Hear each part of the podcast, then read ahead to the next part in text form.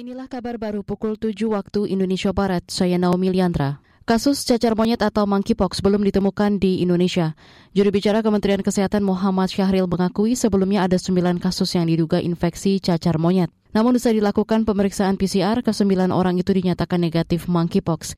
Kata dia, Organisasi Kesehatan Dunia WHO mengelompokkan negara berdasarkan empat klasifikasi. Nah, WHO mengelompokkan negara berdasarkan rekomendasi ya. Ada yang disebut dengan klasifikasi satu ya. Klasifikasi satu ini adalah negara yang belum melaporkan kasus ya atau negara yang yang pernah melaporkan kasus namun tidak melaporkan lagi selama 21 hari. Nah, Indonesia saat ini masuk klasifikasi satu karena belum pernah melaporkan kasus uh, monkeypox ini ke WHO. Syahril mengklaim Kemenkes telah melakukan mitigasi untuk mengantisipasi penyebaran cacar monyet di Indonesia, antara lain dengan memperkuat pengawasan pemeriksaan di pintu masuk negara, baik di jalur darat, laut, dan udara.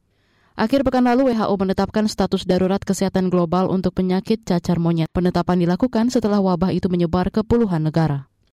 Pemerintah Indonesia berhasil mendapatkan komitmen investasi dari perusahaan Jepang senilai lebih dari 5 miliar dolar Amerika atau setara 75 triliun rupiah. Menteri Investasi, Kepala BKPM Bahlil Lahadalia menyebut investasi ini akan direalisasikan tahun depan. Ini investasi baru, khususnya investasi di bidang pembangunan metanol, kemudian pembangunan ekspansi mobil, kemudian energi baru terbarukan. Dalam arahannya bahwa Presiden menemui sekitar 10 CEO perusahaan di Jepang yang sudah ternama dan bahkan sudah beroperasi di Indonesia. Ada yang sebelum Indonesia merdeka pun sudah ada dan sampai sekarang.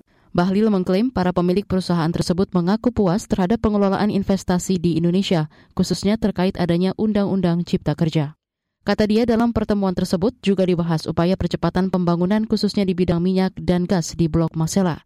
Hal ini diharapkan mampu menciptakan produksi migas dan pertumbuhan ekonomi nasional. Saudara, enam dari 19 nelayan asal Aceh Timur, Provinsi Aceh dibebaskan otoritas kerajaan Thailand. Dari enam nelayan tersebut, dua di antaranya merupakan anak di bawah umur.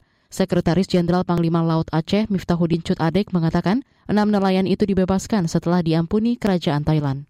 Ulang lagi empat orang. Empat orang ini orang yang menggunakan perahu kecil. Eh, orang yang menggunakan bot becak lah. Jadi mereka karena menggunakan bot kecil, maka mereka cepat dibebaskan. Rencananya kan bulan berapa? Bulan 10 katanya, tapi lebih dipercepat.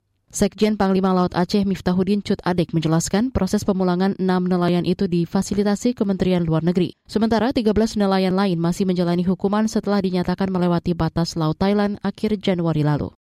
Demikian kabar baru KBR, saya Naomi Liandra undur diri.